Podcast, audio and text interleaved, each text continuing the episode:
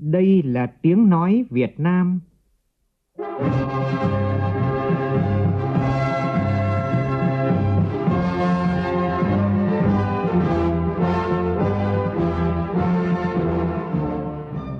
là tiếng nói Việt Nam, phát thanh từ Hà Nội, thủ đô nước Cộng hòa xã hội chủ nghĩa Việt Nam.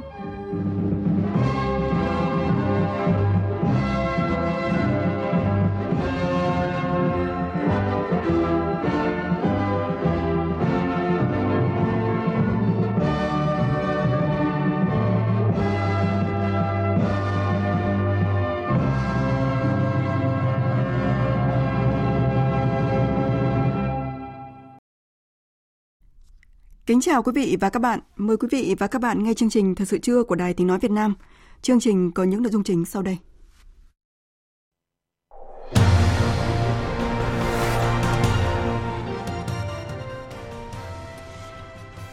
Tiếp tục phiên họp thứ 21, hôm nay, Ủy ban Thường vụ Quốc hội tiến hành chất vấn đối với trại án Tòa án Nhân dân tối cao và Viện trưởng Viện Kiểm sát Nhân dân tối cao.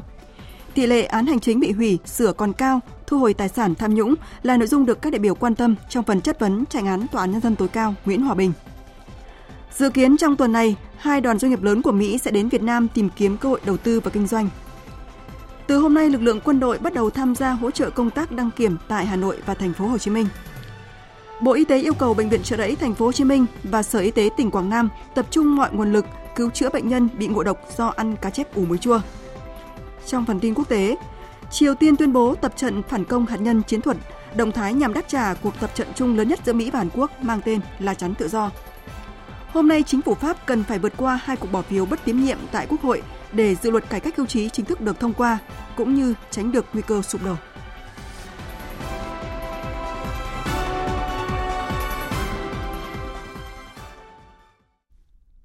Bây giờ là nội dung chi tiết. Thưa quý vị và các bạn, tiếp tục phiên họp thứ 21 của Ủy ban Thường vụ Quốc hội. Hôm nay, các đại biểu Quốc hội tiến hành chất vấn trại án Tòa Nhân dân tối cao Nguyễn Hòa Bình và Viện trưởng Viện Kiểm sát Nhân dân tối cao Lê Minh Trí về một số nội dung thuộc lĩnh vực tòa án và kiểm sát. Tham dự phiên chất vấn có Chủ tịch nước Võ Văn Thưởng, Chủ tịch Quốc hội Vương Đình Huệ chủ trì phiên chất vấn.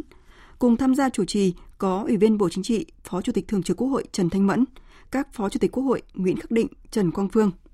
Phiên chất vấn được tổ chức tại phòng Diên Hồng, nhà Quốc hội, kết nối truyền hình trực tuyến với các đoàn đại biểu Quốc hội tại các tỉnh, thành phố trực thuộc Trung ương. Phản ánh của phóng viên Lê Tuyết. Phát biểu khai mạc phiên chất vấn, Chủ tịch Quốc hội Vương Đình Huệ cho biết, ngành tòa án và ngành kiểm sát nhân dân có vai trò rất quan trọng trong việc bảo đảm hệ thống pháp luật được thực hiện nghiêm minh, góp phần tích cực vào công cuộc phòng chống tham nhũng tiêu cực theo chủ trương của Đảng và Nhà nước. Chủ tịch Hội Vương Đình Huệ đề nghị trên cơ sở nhìn thẳng vào các hạn chế tìm ra những giải pháp phù hợp để nâng cao hơn nữa chất lượng công tác của ngành tòa án, trong đó tập trung chất vấn các nhóm vấn đề.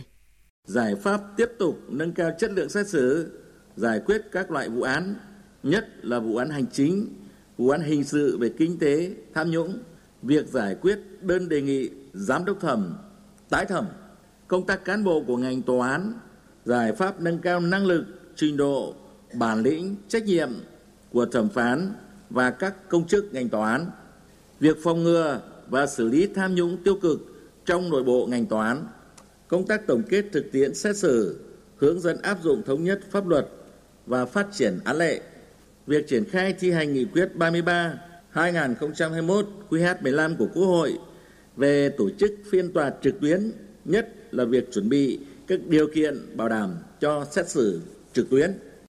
Theo Chủ tịch Quốc hội Vương Đình Huệ, vẫn còn một số tồn tại hạn chế như còn xảy ra một số trường hợp toán trả hồ sơ để yêu cầu khởi tố tội phạm mới và người phạm tội mới, đình chỉ vụ án, đình chỉ quyết định khởi tố bị can do không có sự việc phạm tội hoặc hành vi không cấu thành tội phạm.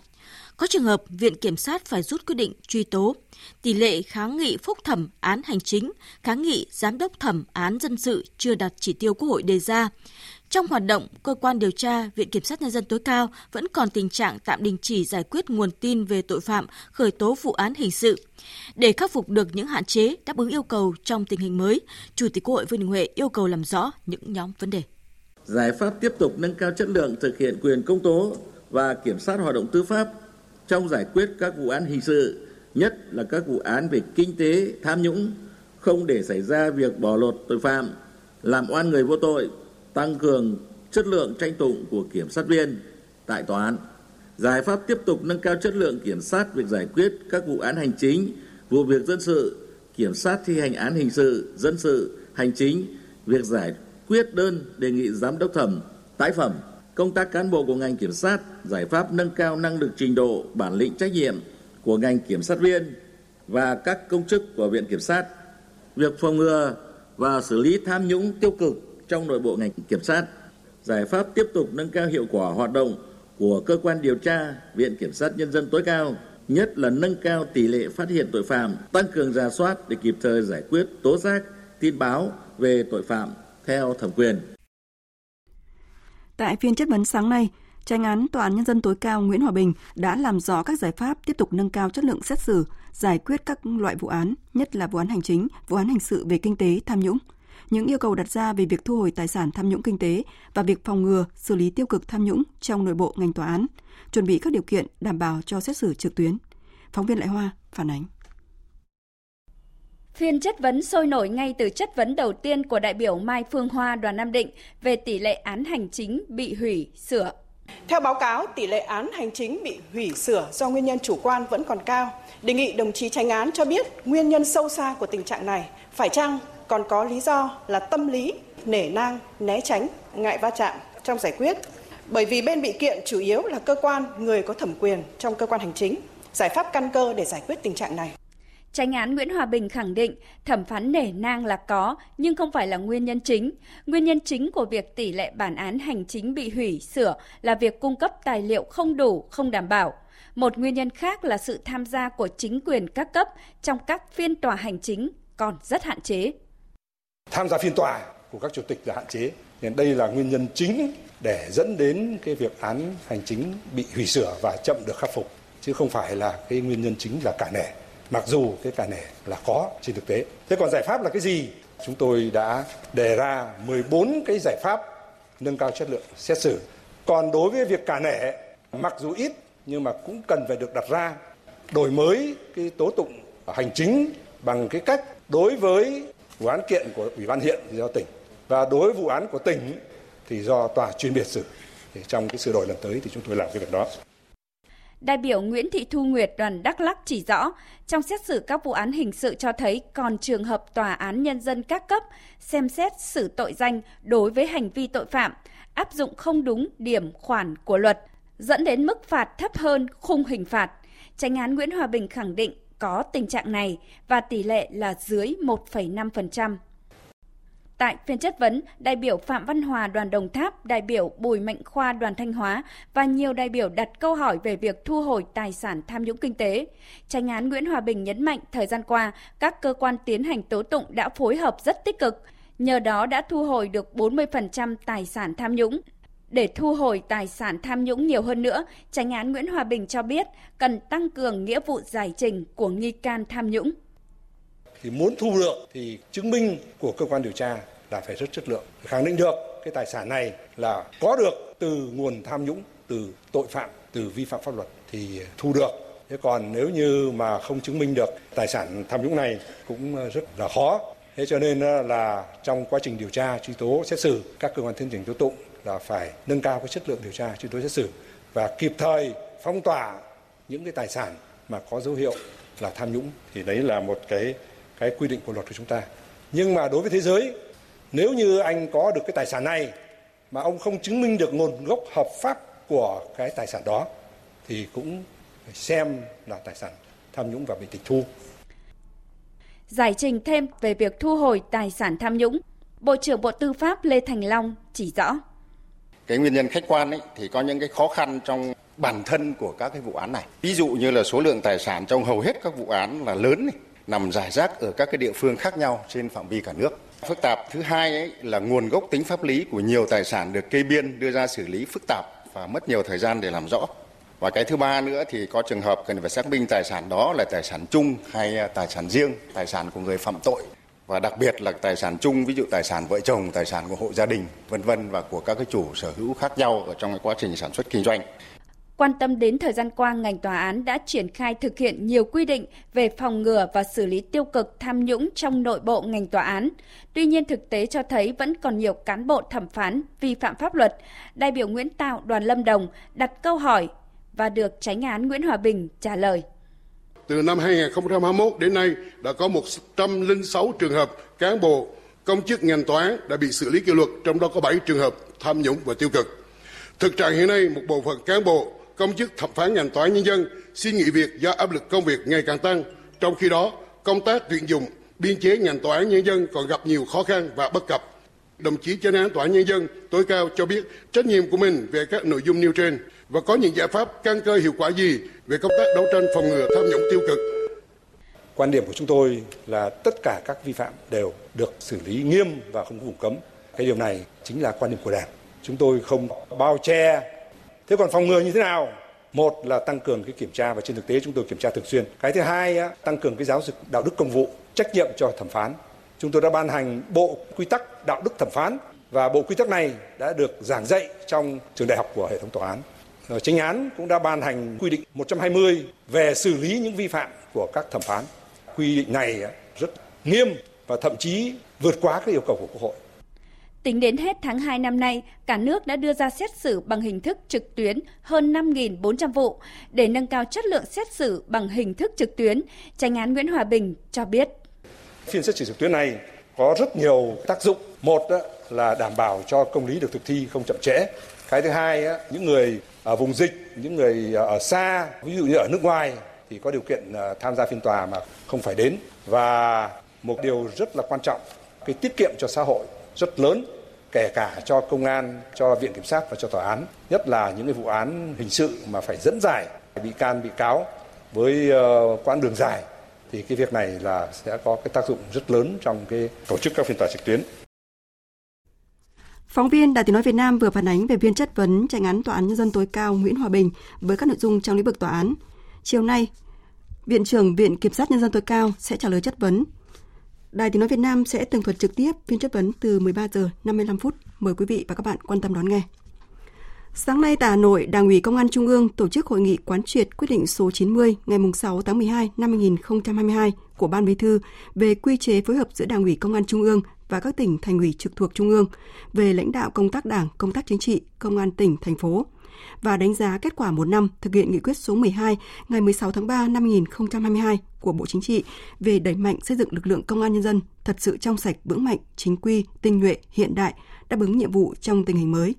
Đồng chí Trương Thị Mai, Ủy viên Bộ Chính trị, Thường trực Ban Bí thư, Trưởng ban Tổ chức Trung ương dự và chỉ đạo hội nghị. Tin của phóng viên Việt Cường. Sau một năm thực hiện nghị quyết 12, việc tổ chức học tập, quán triệt, tuyên truyền, triển khai nghị quyết được Đảng ủy Công an Trung ương, Ban Cán sự Đảng, Đảng đoàn, Đảng ủy, tỉnh ủy, thành ủy trực thuộc Trung ương chủ động triển khai khoa học, thực hiện nghiêm túc, kịp thời, hiệu quả, đúng quy định của Trung ương. Nhiều cấp ủy đã chủ động đổi mới phương pháp nghiên cứu, học tập, quán triệt.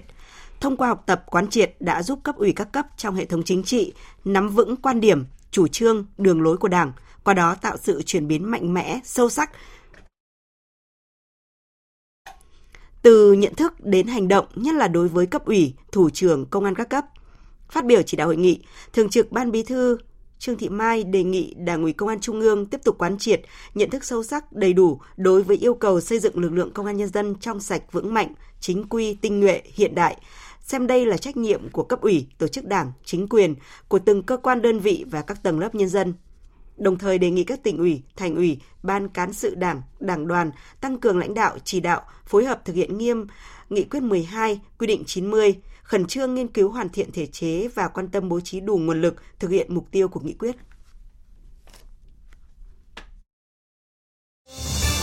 Thời sự VOV, nhanh, tin cậy, hấp dẫn. SpaceX Netflix và Boeing là ba trong số những công ty sẽ có mặt trong đoàn doanh nghiệp lớn nhất từ trước đến nay của Mỹ đến Việt Nam trong tuần này để tìm kiếm cơ hội đầu tư kinh doanh. Đây là những doanh nghiệp hoạt động trong các lĩnh vực mà Mỹ có thế mạnh và Việt Nam có nhu cầu hơn 50 công ty hoạt động trong các lĩnh vực quốc phòng, dược phẩm, công nghệ sẽ tham gia phái đoàn do Hội đồng Kinh doanh Mỹ ASEAN tổ chức. Tên tuổi doanh nghiệp và số lượng thành viên phái đoàn cho thấy sự quan tâm ngày càng lớn đối với trung tâm sản xuất toàn cầu trong bối cảnh nhiều tập đoàn muốn chuyển khỏi Trung Quốc để tránh mâu thuẫn giữa hai nền kinh tế lớn nhất thế giới. Với dân số gần 100 triệu người, Việt Nam cũng là thị trường tiêu dùng phát triển nhanh chóng khi tầng lớp trung lưu ngày càng đông. Chuyến đi là kết quả của một loạt các hoạt động xúc tiến đầu tư trong một năm qua, trong đó nổi bật là các hội nghị xúc tiến được tổ chức nhân chuyến thăm và làm việc tại Mỹ của Thủ tướng Phạm Minh Chính hồi tháng 5 năm ngoái. Năm 2022 vừa qua, Việt Nam đã trở thành một trong 8 đối tác thương mại lớn nhất của Mỹ. Kinh doanh với Việt Nam được chờ đợi sẽ trở thành một xu hướng của các doanh nghiệp Mỹ trong bối cảnh các căng thẳng tranh chấp thương mại giữa các nền kinh tế lớn trên thế giới chưa có dấu hiệu hạ nhiệt. Thông tin tích cực trong lĩnh vực xuất khẩu nông sản. Lô mía đầu tiên của tỉnh Hòa Bình hôm qua đã được xuất khẩu chính ngạch vào thị trường Mỹ theo đường biển. Điều này đang mở ra triển vọng xuất khẩu đối với mía Hòa Bình sau 2 năm bị gián đoạn bởi dịch COVID-19. Dự kiến sau khoảng 35 ngày, mía sẽ cập cảng tại Mỹ. Để chuẩn bị cho xuất khẩu, Hòa Bình đã chuẩn hóa vùng nguyên liệu mía theo quy trình Việt Gáp và tiến tới cấp mã số vùng trồng dù thị trường chưa có yêu cầu. Theo báo cáo của Sở Nông nghiệp và Phát triển Nông thôn tỉnh Hòa Bình, từ năm 2019, cây mía của Hòa Bình không chỉ có mặt ở nhiều vùng miền trong cả nước mà đã dần tìm đường xuất khẩu. Bắt đầu chỉ từ 120 kg mía tím làm hàng mẫu sang thị trường Nhật Bản, sản lượng xuất khẩu đã tăng nhanh qua các năm và đạt 300 tấn vào năm 2022. Từ thị trường đầu tiên là Nhật Bản, sản phẩm này đã mở rộng sang các thị trường khác như là Hàn Quốc, Anh, châu Âu. Việc ờ, khách hàng quay trở lại và lượng đặt hàng tăng nhanh qua các năm là minh chứng rõ nét về chất lượng sản phẩm, về kiểm soát an toàn thực phẩm, kiểm dịch thực vật và kỹ thuật sơ chế, đóng gói, bảo quản đã được những thị trường khó tính, nhất là trong bối cảnh mỗi thị trường yêu cầu một quy cách sơ chế, đóng gói, bao bì nhãn mác riêng. Tiếp tục thông tin về công tác hỗ trợ hoạt động đăng kiểm. Từ hôm nay, lực lượng quân đội sẽ tham gia hỗ trợ công tác đăng kiểm tại Hà Nội và thành phố Hồ Chí Minh. 9 trung tâm đăng kiểm tại Hà Nội sẽ được bổ sung 19 kiểm định viên được hỗ trợ từ quân đội. Tại thành phố Hồ Chí Minh, 11 đăng kiểm viên thuộc lực lượng quân đội cũng sẽ được phân công về hỗ trợ tại 5 trung tâm. Trước đó, Cục Đăng kiểm Việt Nam đã tiếp nhận và triển khai tập huấn nghiệp vụ cho 40 kiểm định viên quân sự, gồm 30 kiểm định viên chính thức và 10 kiểm định viên dự bị tham gia hỗ trợ kiểm định xe cơ giới dân sự theo chỉ đạo của chính phủ. Việc chủ động bồi dưỡng tập huấn, cung cấp những kiến thức về công tác đăng kiểm xe cơ giới là cơ sở quan trọng để các kiểm định viên quân sự áp dụng vào thực tiễn tại các trung tâm đăng kiểm nhanh chóng và hiệu quả. Từ hôm nay đến ngày 24 tháng 3 tới, người lao động ở Hà Nội muốn đăng ký tham dự kỳ thi tiếng Hàn năm nay để sang Hàn Quốc làm việc trong thời gian tới, có thể đến đăng ký tại Trung tâm Dịch vụ Việc làm Hà Nội ở số 215 Trung Kính, Cầu Giấy trong giờ hành chính. Phóng viên Hà Nam thông tin. Theo Trung tâm Dịch vụ Việc làm Hà Nội, người lao động đăng ký thi tiếng Hàn năm 2023 có hộ khẩu thường trú ở thủ đô phải từ 18 đến 39 tuổi, không có án tích và chưa từng bị trục xuất khỏi Hàn Quốc. Lao động đi làm việc theo chương trình cấp phép việc làm cho lao động nước ngoài tại Hàn Quốc, hay còn gọi là chương trình EPS, thì phải về nước đúng hạn.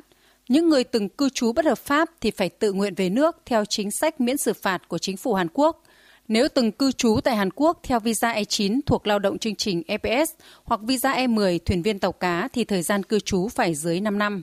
Người thi tiếng Hàn cũng phải đảm bảo điều kiện không bị cấm xuất cảnh khỏi Việt Nam và không có người thân như bố mẹ, con đẻ, anh chị em ruột, vợ hoặc chồng đang cư trú bất hợp pháp tại Hàn Quốc. Ngoài ra, người lao động đi làm việc tại Hàn Quốc ngành sản xuất chế tạo và xây dựng phải thường trú ở những địa phương không bị dừng tuyển chọn đi làm việc tại thị trường này. Bà Vũ Thị Thanh Liễu, Phó Giám đốc Trung tâm Dịch vụ Việc làm Hà Nội cho biết. Trung tâm Dịch vụ Việc làm Hà Nội chúng tôi cũng đã có những cái chương trình ờ, tư vấn cho người lao động tức là trước khi mà người lao động đăng ký dự thi tiếng Hàn thì chúng tôi cũng tư vấn cho người lao động hiểu rõ về quyền lợi và nghĩa vụ của người lao động khi tham gia chương trình EPS làm việc tại Hàn Quốc để làm sao mà người lao động nắm được tuân thủ những cái quy định của Trung tâm Lao động Ngoài nước cũng như là tổ chức ờ, HRD thông báo thì chúng tôi cũng ờ, tư vấn đúng những cái nội quy và quy định của hai tổ chức này để làm sao người lao động hiểu và nắm được khi tham gia chương trình. Chỉ tiêu đi Hàn Quốc trong năm 2023 theo chương trình EPS là trên 12.000 người. Các ngành nghề bao gồm sản xuất chế tạo, xây dựng, công nghiệp và ngư nghiệp. Tiếp tục thông tin về vụ ngộ độc do ăn món cá chép muối ủ chua tại tỉnh Quảng Nam. Lãnh đạo ngành y tế tỉnh Quảng Nam cho biết sức khỏe các bệnh nhân hiện tiến triển tốt, ba bệnh nhân đang thở máy có khả năng cai máy trong vài ngày tới. Các bác sĩ bệnh viện Trợ Rẫy thành phố Hồ Chí Minh tiếp tục hỗ trợ bệnh viện đa khoa khu vực miền núi phía Bắc tỉnh Quảng Nam điều trị cho các bệnh nhân. Phóng viên Long Phi thường trú tại miền Trung thông tin. Hai vụ ngộ độc thực phẩm đã khiến một người tử vong, chín bệnh nhân đang được điều trị tại bệnh viện đa khoa khu vực miền núi phía Bắc Quảng Nam. Trước diễn biến sức khỏe khó lường của các bệnh nhân, Bệnh viện Chợ Rẫy thành phố Hồ Chí Minh đã cử hai chuyên gia hàng đầu về chống độc và hồi sức cùng một dược sĩ trực tiếp mang 5 lọ giải độc botulinum ra bệnh viện đa khoa khu vực miền núi phía Bắc Quảng Nam hỗ trợ điều trị cho bệnh nhân. Thuốc giải độc botulinum rất hiếm, mỗi lọ có giá gần 200 triệu đồng. Ba bệnh nhân nặng sau khi được truyền thuốc giải độc này đã có diễn biến tích cực. Bác sĩ Lê Quốc Hùng, trưởng khoa bệnh nhiệt đới, trưởng đơn vị chống độc bệnh viện Chợ Rẫy thông tin về sự nguy hiểm của độc tố botulinum. Chất độc này đã được tạo ra từ vi khuẩn trong cái môi trường êm khí. Đặc biệt nhất là cái loại độc chất này nó không bị phân hủy do cái nhiệt độ sôi và do vậy cho nên người ta ăn phải đó thì người ta vẫn bị liệt. Ngoài 3 ca bệnh nặng thì các bệnh nhân còn lại bị ngộ độc botulinum mức độ nhẹ nên các bác sĩ không có chỉ định truyền giải độc. Theo các chuyên gia chống độc, khi ngộ độc chất botulinum, nếu không điều trị kịp thời và đúng cách, bệnh nhân dễ tử vong, phải mất nhiều tháng điều trị tích cực thì sức khỏe bệnh nhân mới hồi phục. Ông Mai Văn Mười, Giám đốc Sở Y tế tỉnh Quảng Nam khuyến cáo người dân không sử dụng các thực vật lạ có nguy cơ gây ngộ độc, cần có biện pháp chế biến đảm bảo an toàn đối với các sản phẩm mang tính truyền thống hoặc tập quán của địa phương. Khuyến cáo toàn thể nhân dân trên địa bàn, đặc biệt là địa phương miền núi, ngưng ngay việc dùng à, cá chép ủ chua vì à, đây là nguyên nhân chính hai vụ ngộ độc này. Truyền thông nâng cao nhận thức của người dân an toàn vệ sinh thực phẩm à, để tránh việc ngộ độc thực phẩm tiếp theo. Trong diễn biến mới nhất, Cục Quản lý Khám chữa bệnh Bộ Y tế vừa có công văn gửi Bệnh viện Trợ Rẫy và Sở Y tế tỉnh Quảng Nam tiếp tục chỉ đạo Bệnh viện Đa khoa khu vực miền núi phía Bắc Quảng Nam và các cơ sở y tế trên địa bàn tập trung mọi nguồn lực, nỗ lực phối hợp tiếp tục cứu chữa người bệnh, tìm hiểu nguyên nhân. Trong trường hợp cần huy động sự hỗ trợ chuyên môn của các bệnh viện khác, Bộ Y tế sẽ huy động các bệnh viện hỗ trợ. Cùng với đó, Sở Y tế tỉnh Quảng Nam chỉ đạo các cơ quan đơn vị có liên quan tăng cường truyền thông, nâng cao nhận thức, khuyến cáo cho người dân và cộng đồng về đảm bảo an toàn vệ sinh thực phẩm, tránh các trường hợp tương tự xảy ra trên địa bàn. Như Đài Tiếng Nói Việt Nam đã thông tin về tình trạng sạt lở sông Crono đoạn qua xã Quảng Phú, huyện Crono, Ủy ban nhân tỉnh Đắk Nông đã chỉ đạo các ngành chức năng vào cuộc lập đoàn kiểm tra để xử lý. Tin của phóng viên Công Bắc thường trú tại Tây Nguyên. Ông Lê Trọng Yên, Phó Chủ tịch Ủy ban Nhân dân tỉnh Đắk Nông cho biết, tỉnh đã nắm được thông tin về tình trạng sạt lở trên sông Crono, đoạn chảy qua xã Quảng Phú, huyện Crono, Ủy ban Nhân dân tỉnh đã chỉ đạo các sở ngành liên quan và chính quyền huyện Crono lập đoàn kiểm tra, làm rõ tình hình sạt lở và báo cáo. Ông Lê Trọng Yên khẳng định nếu để xảy ra sạt lở tại những điểm đã cấp phép cho doanh nghiệp, tỉnh sẽ buộc dừng hoạt động khai thác cát. Những cái việc mà sạt lở mới thì giao cho cơ quan ban ngành phải đánh giá một cách hết sức khách quan để làm sao mà không để tiếp tục sạt lở. Nếu mà khai thác những vị trí đó thì phải cấm khai thác. Cùng với chỉ đạo làm rõ tình hình sạt lở trên sông Crono, đoạn chảy qua xã Quảng Phú, tỉnh Đắk Nông đang chỉ đạo làm rõ việc doanh nghiệp khai thác cát mua đất sản xuất của người dân tại khu vực sạt lở. Đất sản xuất ở ven sông kết cấu chủ yếu là cát. Nếu doanh nghiệp lợi dụng mua bán đất để thuận tiện khai thác cát trái phép, tỉnh sẽ chỉ đạo các ngành vào cuộc xử lý nghiêm. Trước đó, Đài Tiếng Nói Việt Nam đã thông tin sông Crono, đoạn chảy qua xã Quảng Phú, huyện Crono, tỉnh Đắk Nông, nhiều nơi đang bị sạt lở nghiêm trọng. Cuối năm 2022, có 28 hộ dân ở xã Quảng Phú, huyện Crono bị thiệt hại về đất sản xuất, cây trồng. Tiếp theo là một số thông tin đáng chú ý về thời tiết có phần tổng hợp của biên tập viên Bùi Truyền. Hôm nay, Bắc Bộ và khu vực từ Thanh Hóa đến Thừa Thiên Huế sáng sớm có sương mù và mưa phùn. Thế nhưng từ trưa, trời chuyển nắng. Theo Trung tâm Dự báo Khí tượng Thủy văn Quốc gia, từ ngày mai Bắc Bộ bước vào đợt nắng nóng đầu tiên của năm. Nguyên nhân gây ra đợt nắng nóng này là ảnh hưởng của vùng thấp nóng phía Tây kết hợp với hiệu ứng gió phơn. Và những ngày tới nắng nóng sẽ lan rộng ở Bắc Bộ, vùng núi Bắc Bộ với nền nhiệt độ cao nhất phổ biến từ 35 đến 37 độ, có nơi trên 37 độ. Khu vực từ Đà Nẵng đến Phú Yên có khả năng xảy ra nắng nóng cục bộ với nhiệt độ cao nhất phổ biến từ 34 đến 36 độ, có nơi trên 36 độ. Khu vực miền Đông Nam Bộ tiếp tục nắng nóng, nhiệt độ cao nhất trong ngày phổ biến từ 35 đến 36 độ, có nơi trên 36 độ. Cơ quan khí tượng cảnh báo do ảnh hưởng của nắng nóng kết hợp với độ ẩm trong không khí giảm thấp và gió Tây Nam gây hiệu ứng phơn nên có nguy cơ cao xảy ra cháy nổ và hỏa hoạn, cháy rừng. Ngoài ra, nắng nóng còn có thể gây ra tình trạng mất nước, kiệt sức, đột quỵ do sốc nhiệt khi tiếp xúc lâu với nền nhiệt độ cao.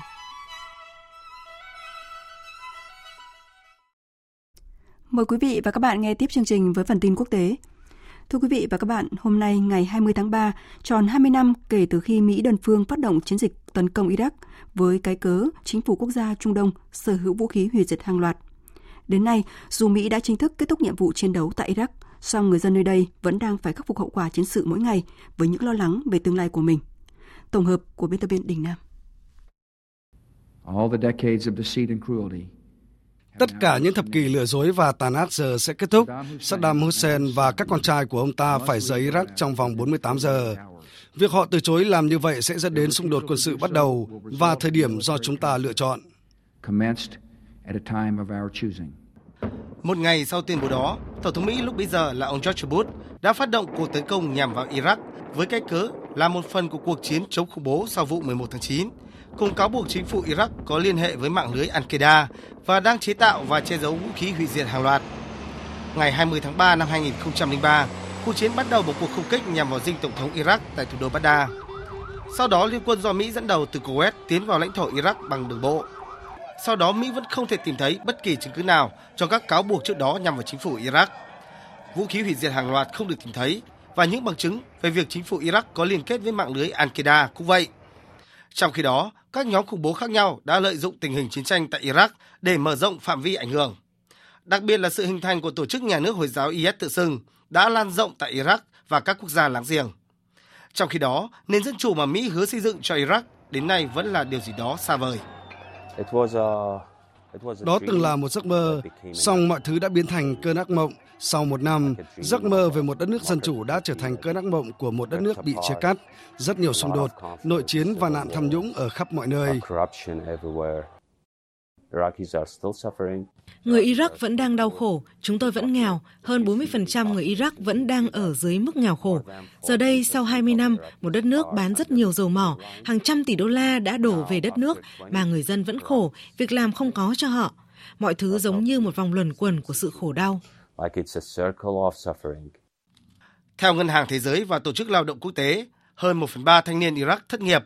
Iraq có rất ít việc làm trong lĩnh vực tư nhân. Hầu hết mọi người muốn làm công chức, song không có đủ vị trí trống để đáp ứng nhu cầu dân số đang tăng nhanh của Iraq.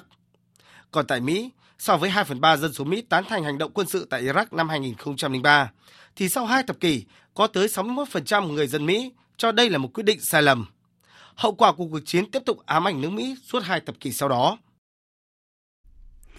Trong lúc này, căng thẳng trên bán đảo Triều Tiên đã được đẩy lên nấc thang mới khi hôm qua Triều Tiên phóng tên lửa đạn đạo tầm ngắn ra vùng biển phía đông nước này và coi đây là cuộc tập trận mô phỏng theo kịch bản của một cuộc phản công hạt nhân chiến thuật. Triều Tiên tuyên bố sẽ tiếp tục tập trận mô phỏng để nâng cao năng lực hạt nhân nhằm răn đe trước cuộc tập trận mang tên lá chắn tự do của Mỹ và Hàn Quốc. Tổng hợp của biên tập viên Trần Nga. Hãng thông tấn KCNA cho biết, vụ phóng là bước cuối cùng của cuộc tập trận kéo dài 2 ngày, gồm các bài tập chỉ huy, kiểm soát hạt nhân và huấn luyện các đơn vị quân đội chuyển sang tư thế phản công hạt nhân nhanh hơn. Vụ phóng tên lửa tầm ngắn mới nhất diễn ra vào thời điểm tình hình trên bán đảo Triều Tiên đã căng như dây đàn, với việc Mỹ và Hàn Quốc bắt đầu tập trận lá chắn tự do.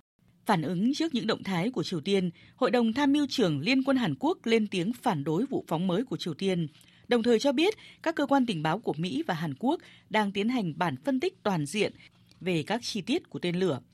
Trong khi đó, Thứ trưởng Quốc phòng Nhật Bản Toshiro Ino coi đây là một mối đe dọa nghiêm trọng đối với khu vực và cho biết nước này đã gửi phản đối thông qua Đại sứ quán Triều Tiên tại Bắc Kinh, Trung Quốc.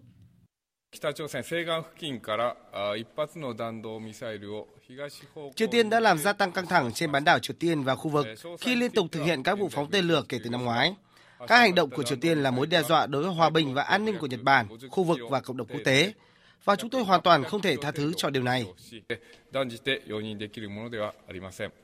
Trước tình hình ăn miếng trả miếng giữa các bên, Hội đồng Bảo an Liên Hợp Quốc lên kế hoạch tổ chức phiên họp khẩn vào sáng nay theo giờ New York, theo yêu cầu của Mỹ, Anh, Albania, Ecuador, Pháp và Malta.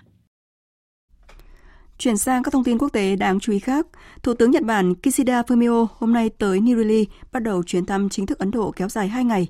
Đây được coi là cơ hội để hai nền kinh tế lớn hàng đầu tại châu Á đánh giá mối quan hệ song phương. Phan Tùng, phóng viên thường trú Đài tiếng nói Việt Nam tại Ấn Độ đưa tin. Đây là cuộc gặp cấp cao thứ hai chỉ trong vòng một năm qua, kể từ khi Thủ tướng Nhật Bản và Ấn Độ gặp nhau hồi tháng 3 năm 2022 cũng tại New Delhi.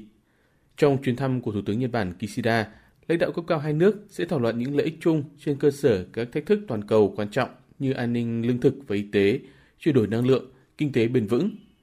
Phát biểu tại buổi họp báo thường kỳ hôm 16 tháng 3, người phát ngôn Bộ Ngoại giao Ấn Độ Arindam Bagchi nói. Nhật Bản là đối tác quan trọng của Ấn Độ. Chúng tôi có các cuộc họp thượng đỉnh hàng năm với Nhật Bản. Họ cũng là đối tác trong các cấu trúc đa phương và khu vực. Bởi vậy, chúng tôi trông đợi một cuộc thảo luận hiệu quả trong chuyến thăm này để cùng trao đổi quan điểm. Thủ tướng Modi đã tới thăm Nhật Bản vào năm ngoái. Thủ tướng Kishida cũng đã tới đây. Bởi vậy, chúng tôi trông đợi các cuộc thảo luận này. Trong khuôn khổ chuyến thăm, Thủ tướng Nhật Bản Fumio Kishida sẽ có hội đàm với người đồng cấp chủ nhà Narendra Modi trong ngày 20 tháng 3. Dự luật cải cách hưu trí đang gây chia rẽ nước Pháp sẽ trải qua những thử thách cuối cùng trong ngày hôm nay.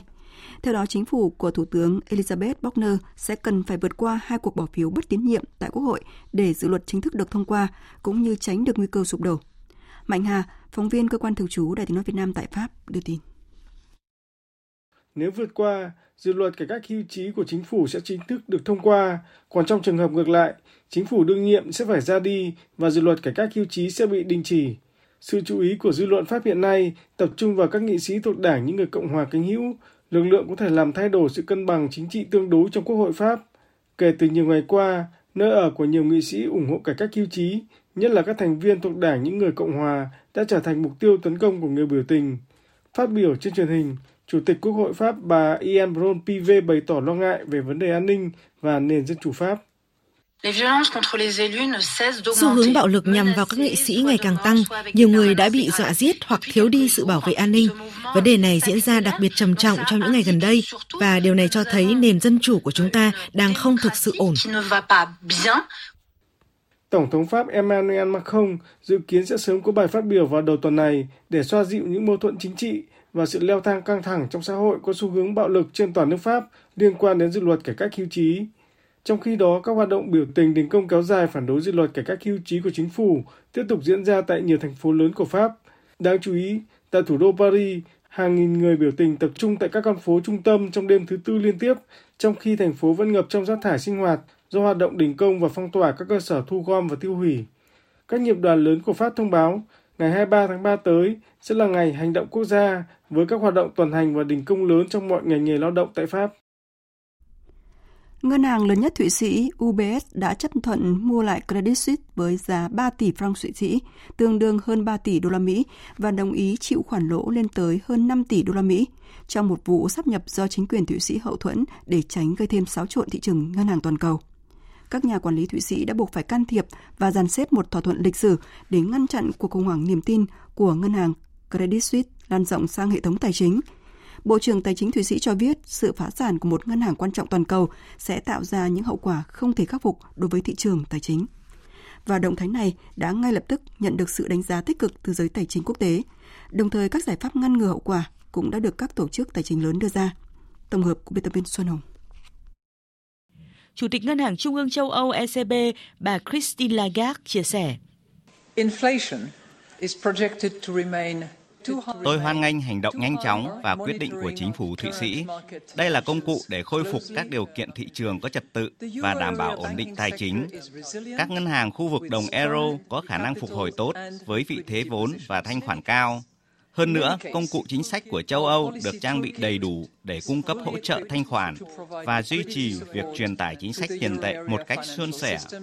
And to preserve the smooth transmission of monetary policy. Bộ trưởng Tài chính Anh Jeremy Hunt, Bộ trưởng Tài chính Mỹ Janet Yellen và Chủ tịch Cục Dự trữ Liên bang Mỹ Jerome Powell cũng ra tuyên bố hoan nghênh chính sách của chính phủ Thụy Sĩ nhằm hỗ trợ ổn định tài chính. Hiện hệ thống ngân hàng của Anh vẫn an toàn, lành mạnh và được vốn hóa tốt. Trong khi vốn và thanh khoản của hệ thống ngân hàng Mỹ cũng rất mạnh và hệ thống tài chính có khả năng phục hồi tốt. Đồng thời cho biết đã liên hệ chặt chẽ với các đối tác quốc tế để hỗ trợ việc triển khai của chính phủ Thụy Sĩ. Bên cạnh đó, nhằm nâng cao hiệu quả hoán đổi trong việc cung cấp vốn bằng đô la Mỹ, các ngân hàng trung ương đang cung cấp các nghiệp vụ bằng đô la Mỹ đã đồng ý tăng tần suất đáo hạn hàng ngày từ đáo hạn hàng tuần. Hoạt động nghiệp vụ này sẽ bắt đầu áp dụng từ hôm nay 20 tháng 3 cho đến ít nhất là đến cuối tháng 4. Các chuyên gia tài chính đánh giá, mạng lưới hoán đổi giữa các ngân hàng trung ương sẽ đóng vai trò là điểm dừng thanh khoản quan trọng để giảm bớt căng thẳng trên thị trường toàn cầu. Từ đó, giúp giảm thiểu tác động tiêu cực đối với việc cung cấp tín dụng cho các hộ gia đình và doanh nghiệp. Thưa quý vị và các bạn, lâu nay chúng ta từng nghe qua câu nói tiền không mua được hạnh phúc, cũng như quan điểm trái ngược rằng tiền có thể làm nhiều việc khiến con người hạnh phúc. Nghiên cứu được công bố mới đây trên tạp chí Kỳ yếu của Viện Hàn Lâm Khoa học Quốc gia Mỹ đã tiết lộ rằng kiếm được nhiều tiền hơn khiến con người hạnh phúc hơn. Hai nhà nghiên cứu nổi tiếng là Daniel Kahneman của Đại học Princeton và Matthew Killingsworth của Đại học Pennsylvania đã khảo sát gần 33.400 người trưởng thành trong độ tuổi từ 18 đến 65 sống ở Mỹ, có việc làm và báo cáo thu nhập hộ gia đình ít nhất là 10.000 đô la Mỹ mỗi năm. Kết quả cho thấy đối với nhóm ít hạnh phúc nhất, hạnh phúc chỉ tăng lên dần đều cho đến khi thu nhập đạt đến ngưỡng 100.000 đô la Mỹ. Sau khi vượt qua mốc này, cảm giác hạnh phúc đột ngột chững lại. Đó là khi phát sinh một số vấn đề mà tiền bạc không thể giải quyết được. Đối với nhóm có cảm xúc hạnh phúc trung bình, hạnh phúc tăng theo tỷ lệ thuận với thu nhập nhưng sẽ chậm lại sau mức 100.000 đô la Mỹ. Còn đối với nhóm hạnh phúc nhất, hạnh phúc thực sự tăng tốc với mức thu nhập hơn 100.000 đô la Mỹ. Tác giả chính của nghiên cứu, ông Matthew Killingsworth cho biết, kết quả này cho thấy đối với hầu hết mọi người, thu nhập cao hơn đồng nghĩa với hạnh phúc hơn. Tuy nhiên, cũng có ngoại lệ là những người khá giả về tài chính nhưng vẫn không hạnh phúc. Ví dụ, nếu bạn giàu mà khốn khổ, việc có nhiều tiền hơn cũng sẽ không giúp ích được gì. Đối với những người khác, việc có nhiều tiền hơn có liên quan đến hạnh phúc cao hơn ở các mức độ khác nhau. Theo nhà nghiên cứu Killingsworth, tiền không phải là bí mật của hạnh phúc, nhưng nó có thể giúp tăng hạnh phúc.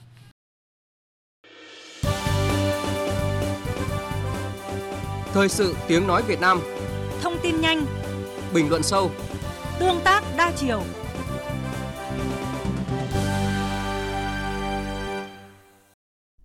Quý vị và các bạn đang nghe chương trình Thời sự trưa của Đài Tiếng Nói Việt Nam. Thưa quý vị và các bạn, thành phố Hồ Chí Minh và các tỉnh Đông Nam Bộ đã triển khai ký kết hợp tác trong giai đoạn mới. Trong đó xác định Bình Dương sẽ giữ vai trò và vị trí trung tâm trong phát triển vùng Đông Nam Bộ giai đoạn từ nay đến năm 2030 và tầm nhìn đến 2045. Phóng viên Đài Tiếng Nói Việt Nam phỏng vấn ông Võ Văn Minh, Chủ tịch Ủy ban dân tỉnh Bình Dương về nội dung này. Mời quý vị và các bạn cùng nghe. Thưa ông, Nghị quyết 24 của Bộ Chính trị đặt mục tiêu chiến lược trong phát triển vùng Đông Nam Bộ đến năm 2030 và tầm nhìn đến năm 2045. Vậy thì Bình Dương xác định vai trò vị trí như thế nào trong phát triển của vùng ạ? Với cái sự ra đời của Nghị quyết 24 của Bộ Chính trị, hiện nay thì à, Bình Dương cùng các tỉnh trong vùng Đông Nam Bộ đang khẩn trương xây dựng các cái chương trình hành động để triển khai thực hiện. Hiện nay riêng Bình Dương thì chúng tôi cũng đã phối hợp chặt chẽ với cùng với thành phố Hồ Chí Minh Đồng Nai, à, Bình Phước à, cũng như là Tây Ninh để phối hợp với nhau để thống nhất các cái định hướng à, quy hoạch cái địa bàn giáp ranh với nhau để kết nối vùng. Bình Dương thì là một địa phương ở trên bản đồ thì nhìn là ở cái khu vực tương đối là cái trung tâm của cái vùng Đông Nam Bộ. Nơi đó thì có nhiều cái cái tuyến đường giao thông huyết mạch đi qua à, kể cả đường sắt và và đường sông. Đối với đường bộ thì hiện nay thì Bình Dương có các cái tuyến đường vắt ngang theo hướng ờ, đông tây như là đường vành đai 3, ờ, đường cao tốc vành đai 4, ờ, kể cả đường Hồ Chí Minh ở khu vực phía Bắc. Trục Bắc Nam thì có đường cao tốc Hồ Chí Minh Thủ Một Chân Thành. Thì đối với các tuyến đường này thì hiện nay thì các địa phương trong vùng đang phối hợp rất chặt chẽ và chúng tôi rất là mong rằng là các địa phương sẽ cùng với nhau để triển khai đồng bộ các dự án này Bình Dương cũng là một cái điểm mà giao thông đường sắt đi qua và đặc biệt cái ga Sóng Thần nơi đây thì là cái cái ga trung tâm của khu vực phía Nam và các nhánh đường sắt được tỏ đi các nơi. Thì chúng tôi cũng đang kỳ vọng phối hợp với các địa phương cũng như là Bộ Giao thông để triển khai nghiên cứu tiền khả thi các dự án này để làm sao để thực hiện nhanh các tuyến đường sắt. Bên cạnh đó thì Bình Dương có hai cái con sông, Đồng Nai và sông Sài Gòn ờ, bao xung quanh. Thì nơi đây thuận lợi để phát triển giao thông đường thủy. Thì chúng tôi trong phối hợp vùng, chúng tôi cùng với nhau phối hợp quy hoạch các cái cảng cũng như là là xây dựng các cái cầu cũng như là xử lý nâng tính không các cái cầu để làm sao cái giao thông đường thủy thuận lợi để vận chuyển hàng hóa đi xuống cái khu vực của các cảng ở khu vực phía nam. Dạ vâng. Tại hội nghị tổng kết chương trình hợp tác phát triển kinh tế xã hội giữa thành phố Hồ Chí Minh với các tỉnh vùng Đông Nam Bộ, ông Phan Văn Mãi, chủ tịch thành phố Hồ Chí Minh đề xuất các cơ chế đặc thù riêng cho sự liên kết vùng. Ông thấy các đề xuất này như thế nào? À, cái cơ chế đặc thù hiện nay ờ, đồng chí chủ tịch thành phố đề xuất thì tập trung vô các cái việc là một là xây dựng cái thể chế vùng mà ở đây là cái làm sao để hình thành cái hội đồng vùng hoặc là ủy ban vùng. Nơi đó thì có có đủ cái cái, cái cơ chế pháp luật để thực hiện cái công tác ờ, quy hoạch cũng như công tác đầu tư phát triển vùng. Thì chúng tôi rất là kỳ vọng rằng là sắp tới đây thì sẽ được ban hành cái cái quy định về cái hoạt động của hội đồng vùng này. Thì do đó do đó do, qua đó có thể là nâng cao cái hiệu quả hoạt động của hội đồng vùng, đồng thời nâng cao cái hiệu quả cái đầu tư phát triển cho vùng ở đây. Ý thứ hai nữa, trong thời gian chờ cái cái thể chế được cụ thể thì tôi cho rằng cái hội nghị ngày hôm nay ờ, ờ, cái cái gặp gỡ rồi trao đổi rồi tổng kết đánh giá, ký kết phối hợp giữa các địa phương trong vùng là một cái cách để chúng ta làm. Đồng thời các địa phương lẫn nhau, cùng với nhau ngồi với nhau để bàn cách và định kỳ, ngồi với nhau để giải quyết những vấn đề vướng mắt giữa các địa phương lẫn nhau cũng là một cách để chúng ta xử lý, giải quyết vấn đề cái kết nối vùng vấn đề thứ ba là đồng chí chủ tịch cũng đề nghị liên quan tới vấn đề xây dựng cái cái cái quỹ phát triển hạ tầng của vùng thì chúng tôi rất ủng hộ. Làm sao để có một thể chế mà để đó huy động được nguồn lực tối đa từ ngân sách địa phương ngân sách trung ương có thể vay từ các cái quỹ đầu tư hoặc là từ các ngân hàng cũng như là nguồn xã hội hóa để tạo nên một cái nguồn lực lớn và nên và thực triển khai thực hiện các hạ tầng cốt lõi của vùng. Việc liên kết phát triển vùng hiện nay có nhiều khó khăn. À, riêng với Bình Dương thì đấy là những khó khăn gì? À, tôi thấy rằng là vấn đề hiện nay thứ nhất là cái quy hoạch của vùng mà trước đây chúng ta cũng đã có thì đến giờ này thì cũng đã có những phần có những việc nó còn lạc hậu và hiện nay đang chờ một quy hoạch vùng mới. Rồi cái quy hoạch của các địa phương kết nối lại với nhau để hình thành một cái bản quy hoạch khoa học hiệu quả để giúp chuyển dịch cơ cấu kinh tế. Thì như vậy thì sự kỳ vọng để ra đời một cái quy hoạch vùng đó đáp ứng yêu cầu phát triển của cả vùng đóng góp cho sự phát triển đất nước là rất là quan trọng.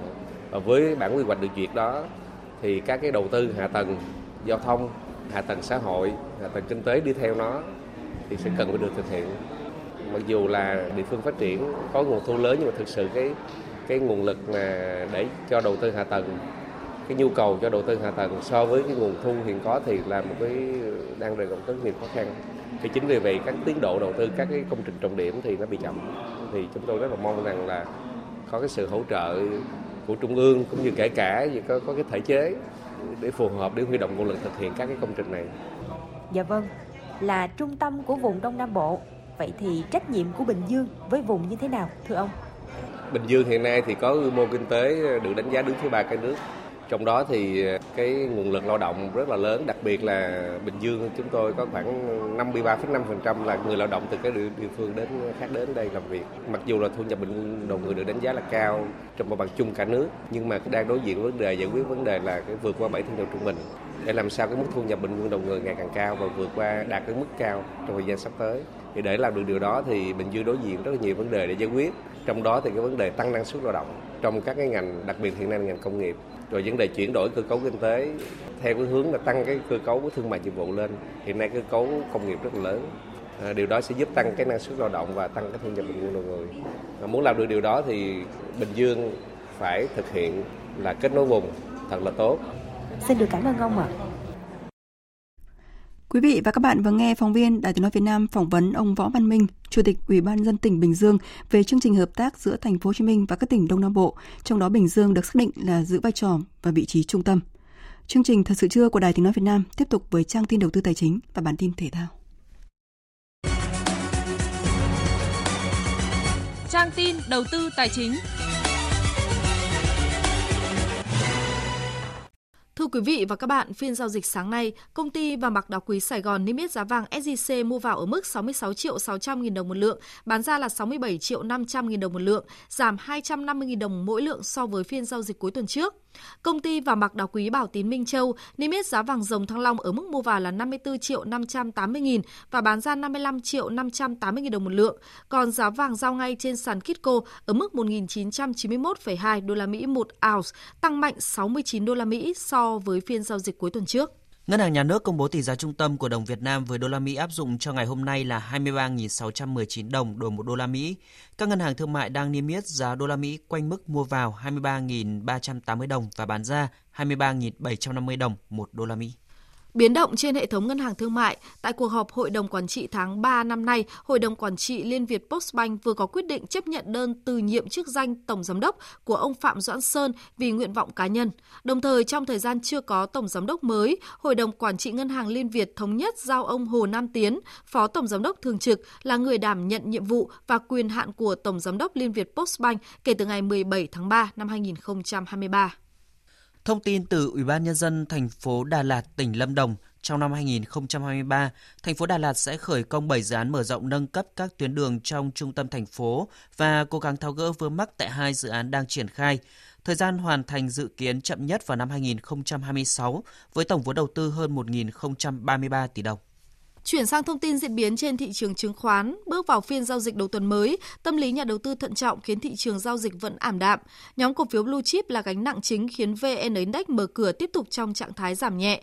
Điểm sáng của thị trường đang thuộc về các cổ phiếu đầu tư công với nhiều mã ngược dòng tích cực như CII có thời điểm gần chạm trần và tăng khoảng 4,3% cùng thanh khoản sôi động. Đầu tư tài chính biến cơ hội thành hiện thực. Đầu tư tài chính biến cơ hội thành hiện thực. Thưa quý vị và các bạn, luật các tổ chức tín dụng đóng vai trò hết sức quan trọng cho hoạt động của hệ thống các tổ chức tín dụng, nhưng đến nay đã phát sinh một số hạn chế cần nghiên cứu bổ sung chỉnh sửa phù hợp. Phóng viên Đài Tiếng nói Việt Nam thông tin. Tại tọa đàm góp ý dự thảo luật các tổ chức tín dụng sửa đổi do Hiệp hội Ngân hàng Việt Nam và Ngân hàng Nhà nước Việt Nam tổ chức mới đây, nhiều chuyên gia cho rằng dự thảo luật các tổ chức tín dụng đã có nhiều quy định được sửa đổi, bổ sung tiến bộ hơn so với luật hiện hành, giải quyết nhiều vướng mắc cơ bản liên quan đến các hoạt động cấp tín dụng có áp dụng biện pháp bảo đảm và trong xử lý tài sản bảo đảm của các khoản nợ xấu. Tuy nhiên, những nội dung liên quan trong dự thảo luật cũng cần tiếp tục được xem xét hoàn thiện hơn, nhất là khi việc pháp điển hóa Nghị quyết 42 vào trong luật các tổ chức tín dụng sẽ làm mất đi đặc quyền ưu tiên áp dụng quy định tại Điều 17 Nghị quyết 42. Do đó, cần ra soát kỹ để tránh có những khoảng trống pháp lý trong xử lý các vấn đề thuộc hoạt động ngân hàng nói chung, xử lý nợ xấu nói riêng.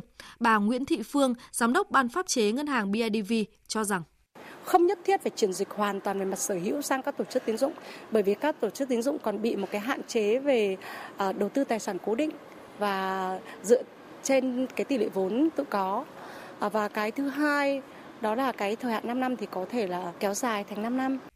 Một vấn đề nữa được đưa ra là tại khoản 3 điều 131 dự thảo luật cần bổ sung cơ chế pháp lý phù hợp hơn, đầy đủ khả thi hơn về chính sách trong thời hạn 3 năm. Kể từ ngày quyết định xử lý tài sản bảo đảm là bất động sản, tổ chức tín dụng phải bán, chuyển nhượng hoặc mua lại bất động sản này.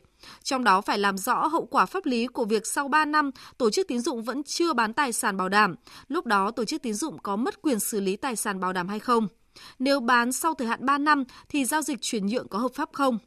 Ông Nguyễn Văn Phương, thành viên ban chủ nhiệm câu lạc bộ pháp chế ngân hàng nêu vấn đề. Không ai bảo đảm là sau 3 năm thì sẽ bán ngang bằng một cái giá lúc mà nhận để cứng trời nợ đối với cái tài sản đấy. Ờ, đấy là cái cái quan ngại mà trên thực tế từ luật các tổ chức tín dụng 2010 đến nay thì ở góc độ là ngân hàng thương mại cổ phần ngoại thương Việt Nam thì chưa có trường hợp nào chúng tôi cầm chữ chủ yếu đã xác định mua là mua luôn để làm phòng giao dịch cho trụ sở các chi nhánh. Những nội dung khác cũng được thảo luận như cần xác định rõ thứ tự ưu tiên thanh toán khi xử lý tài sản bảo đảm hay nhóm vấn đề về kiểm toán lại báo cáo tài chính. Trong bối cảnh Nghị quyết 42 năm 2017 sẽ hết hiệu lực vào ngày 31 tháng 12 năm nay, việc luật hóa các chính sách xử lý nợ xấu có ý nghĩa quan trọng, qua đó tạo được khuôn khổ pháp lý về xử lý nợ xấu của tổ chức tín dụng một cách đồng bộ, có hiệu lực pháp lý cao, áp dụng ổn định và lâu dài.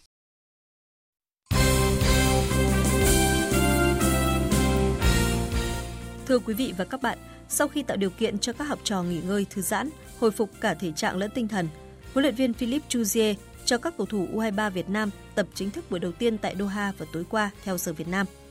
Huấn luyện viên Philippe Chuzier đã đặt ra yêu cầu rất cao về chuyên môn, liên tục đốc thúc các cầu thủ di chuyển thật nhanh, phối hợp ít chạm chính xác trong các pha dứt điểm. Hôm nay, huấn luyện viên Philippe Chuzier lùi buổi tập của U23 Việt Nam xuống khung giờ muộn hơn từ 21 giờ 45 phút giờ địa phương – tức 1 giờ 45 phút ngày 21 tháng 3 theo giờ Việt Nam. Đây cũng là khung giờ thi đấu trận gia quân của U23 Việt Nam gặp U23 Iraq tại giải quốc tế U23 Cup. Cũng trong chiều qua, giải Futsal HD Bank vô địch quốc gia 2023 chính thức khởi tranh với trận derby thủ đô giữa câu lạc bộ Thái Sơn Bắc và Tân Binh Hà Nội. Trung cuộc hai đội hòa nhau hai đều. Chia sẻ sau trận đấu, huấn luyện viên Victor Acosta của Thái Sơn Bắc cho biết những trận đấu mới nhập cuộc thì sức của cầu thủ vẫn chưa bung hết ra được. Trận đấu hôm nay, nhất là hiệp 1, các cầu thủ đã thi đấu không tốt. Tôi sẽ phải cải thiện điều này để hướng đến các trận đấu tiếp theo. Trong khi đó, huấn luyện viên Nguyễn Đình Hoàng bên phía Hà Nội tỏ ra hài lòng với một điểm ở trận gia quân. Một trận đấu khó khăn với đội à, Tân binh Hà Nội của chúng tôi, nhưng mà có kết quả thì lại quá tốt. Một phần là về tinh thần của các em, sức trẻ của em thì bù lại được cái kinh nghiệm và cái chuyên môn khi chơi bóng ở trận này. Cũng ở ngày thi đấu hôm qua, trên sân trường Cao đẳng Sư phạm Trung ương Nha Trang, câu lạc bộ Savinex Khánh Hòa vượt qua GFDI Sông Hàn 3-0, tạm vươn lên ngôi đầu trên bảng xếp hạng. Chiều nay sẽ tiếp tục diễn ra hai trận đấu thuộc vòng 1, Sahako tiếp Cao Bằng và Thái Sơn Nam gặp Tân Hiệp Hưng. Vòng 1 giải bóng chuyền vô địch quốc gia 2023 đã kết thúc vào tối qua tại nhà thi đấu Gia Lâm, Hà Nội với những trận đấu cuối cùng của bảng B. Đội Nam Biên phòng đã có màn trình diễn ấn tượng và giành chiến thắng 3-1 trước đương kim vô địch Ninh Bình Liên Việt Postbank. Điểm số các xét lần lượt là 25-14, 25-22, 25-16 và 25-19. Như vậy, Biên phòng toàn thắng ở vòng 1 và đứng đầu bảng. Huấn luyện viên Trần Đình Tiền nhận xét. khi đấu các cái trận thì tôi rất hài lòng với ờ, các học trò tôi thì họ đã thể hiện được ờ, tất cả những cái gì có thể là 100 trăm cái khả năng của họ. Và đây là một cái điều mà tôi rất hài lòng. Ở bảng nữ, Hóa chất Đức Giang đánh bại Hà Phú Thanh Hóa với tỷ số 3-0.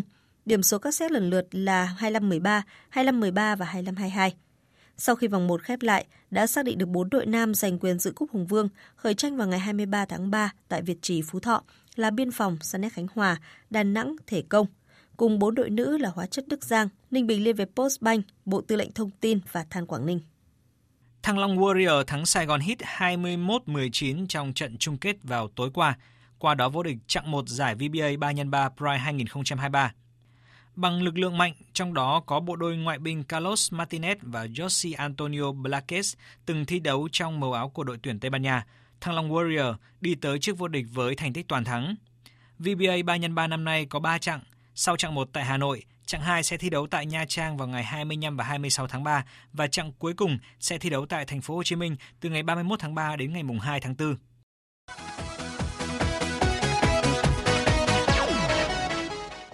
Đêm qua và dạng sáng nay, sân cỏ châu Âu diễn ra nhiều trận cầu đáng chú ý. Tại nước Anh, Manchester United đánh bại Fulham 3-1, giành quyền vào bán kết Cúp FA. Trong khi đó, Arsenal thắng đậm Crystal Palace 4-1 ở vòng 28 Premier League. Với 69 điểm, Arsenal củng cố vững chắc ngôi đầu bảng và nới rộng khoảng cách với đội nhì bảng Man City lên 8 điểm. Trong khi đó, trận siêu kinh điển thuộc vòng 26 La Liga giữa Barcelona và Real Madrid kết thúc với phần thắng nghiêng về Barcelona – Hậu vệ Ronald Araujo bên phía Barca đốt lưới nhà giúp Real dẫn trước vào phút thứ 9. Sau đó, Sergi Roberto ghi bàn vào cuối hiệp 1. Frank Kessié lập công vào cuối hiệp 2 giúp Barca lội ngược dòng thắng Real 2-1. Huấn luyện viên Xavi của Barcelona chia sẻ. Giành chiến thắng trong trận siêu kinh điển này rất quan trọng. Real Madrid đang có phong độ tuyệt vời và thật không dễ để đối đầu với họ trong thời điểm này. Real Madrid đã gây ra vấn đề cho chúng tôi sau những sự thay đổi người và rất nguy hiểm khi Asensio và Rodrigo có bóng. Tôi rất vui, rất hài lòng với chiến thắng này. Tại nước Đức, với trận thua Bayer Leverkusen 1-2 ở vòng 25 Bundesliga, Bayern Munich chính thức mất ngôi đầu bảng vào tay Borussia Dortmund. Hiện Borussia Dortmund được 53 điểm, còn Bayern Munich có 52 điểm. Còn tại nước Pháp, Paris Saint-Germain nhận thất bại 0-2 khi tiếp Rennes ở vòng 28 Ligue 1. Trận thua này không ảnh hưởng nhiều đến Paris Saint-Germain vì đội chủ sân công viên các hoàng tử vẫn đứng đầu bảng với 66 điểm và hơn đội nhì bảng Marseille 7 điểm. Dự báo thời tiết Tin dự báo thời tiết chiều và đêm nay, phía Tây Bắc Bộ chiều nắng, đêm có mưa rào và rông vài nơi, đêm trời lạnh, có nơi trời rét, nhiệt độ từ 20 đến 30 độ, riêng khu Tây Bắc cao nhất từ 30 đến 33 độ. Phía Đông Bắc Bộ và Thanh Hóa nhiều mây, có mưa vài nơi, đêm trời lạnh, vùng núi có nơi trời rét, nhiệt độ từ 21 đến 29 độ. Khu vực từ Nghệ An đến Thừa Thiên Huế chiều nắng, đêm có mưa vài nơi, đêm trời lạnh, nhiệt độ từ 21 đến 29 độ. Khu vực từ Đà Nẵng đến Bình Thuận chiều nắng, đêm có mưa vài nơi, đêm trời lạnh, nhiệt độ từ 21 đến 32 độ. Tây Nguyên chiều nắng, đêm không mưa, nhiệt độ từ 18 đến 34 độ. Nam Bộ chiều nắng, riêng miền Đông có nắng nóng, đêm không mưa, nhiệt độ từ 22 đến 34 độ. Riêng miền Đông cao nhất từ 34 đến 36 độ, có nơi trên 36 độ. Khu vực Hà Nội nhiều mây, có mưa vài nơi, đêm trời lạnh, nhiệt độ từ 22 đến 29 độ. Tiếp theo là dự báo thời tiết biển, vịnh Bắc Bộ có mưa vài nơi, tầm nhìn xa trên 10 km, gió đông nam đến nam cấp 3, từ chiều tối gió mạnh dần lên cấp 4, cấp 5. Vùng biển từ Quảng Trị đến Quảng Ngãi không mưa, tầm nhìn xa trên 10 km, gió đông nam cấp 4 cấp 5. Vùng biển từ Bình Định đến Ninh Thuận, từ Bình Thuận đến Cà Mau có mưa rào và rông vài nơi, tầm nhìn xa trên 10 km, gió đông đến đông nam cấp 3 cấp 4. Vùng biển từ Cà Mau đến Kiên Giang và Vịnh Thái Lan không mưa, tầm nhìn xa trên 10 km, gió nhẹ. Khu vực Bắc và giữa Biển Đông và khu vực quần đảo Hoàng Sa thuộc thành phố Đà Nẵng không mưa, tầm nhìn xa trên 10 km, gió đông đến đông nam cấp 3. Khu vực Nam Biển Đông và khu vực quần đảo Trường Sa thuộc tỉnh Khánh Hòa có mưa rào và rông vài nơi, tầm nhìn xa trên 10 km, gió Đông Bắc đến Đông cấp 3, cấp 4. Vừa rồi là thông tin dự báo thời tiết. Trước khi kết thúc chương trình, chúng tôi tóm lược những tin chính vừa phát.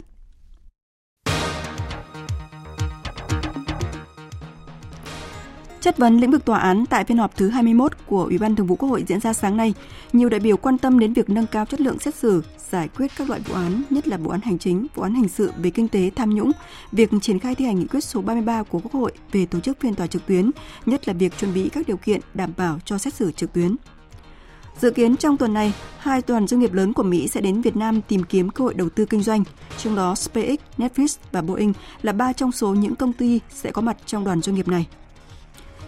Chính phủ của Thủ tướng Pháp Elizabeth Borner sẽ cần phải vượt qua hai cuộc bỏ phiếu bất tín nhiệm tại Quốc hội dự kiến diễn ra vào hôm nay để dự luật cải cách hưu trí chính thức được thông qua, cũng như tránh được nguy cơ sụp đổ. Trong khi đó, các nghiệp đoàn thông báo ngày 23 tháng 3 tới sẽ là ngày hành động quốc gia với các cuộc tuần hành và đình công lớn trong mọi ngành nghề lao động tại Pháp. Ngân hàng lớn nhất Thụy Sĩ UBS đã chấp thuận mua lại Credit Suisse trong một vụ án trong một vụ sát nhập do chính quyền Thụy Sĩ hậu thuẫn để tránh gây thêm xáo trộn thị trường ngân hàng toàn cầu. Đây là thỏa thuận ngân hàng lớn nhất trong nhiều năm qua ở nước này.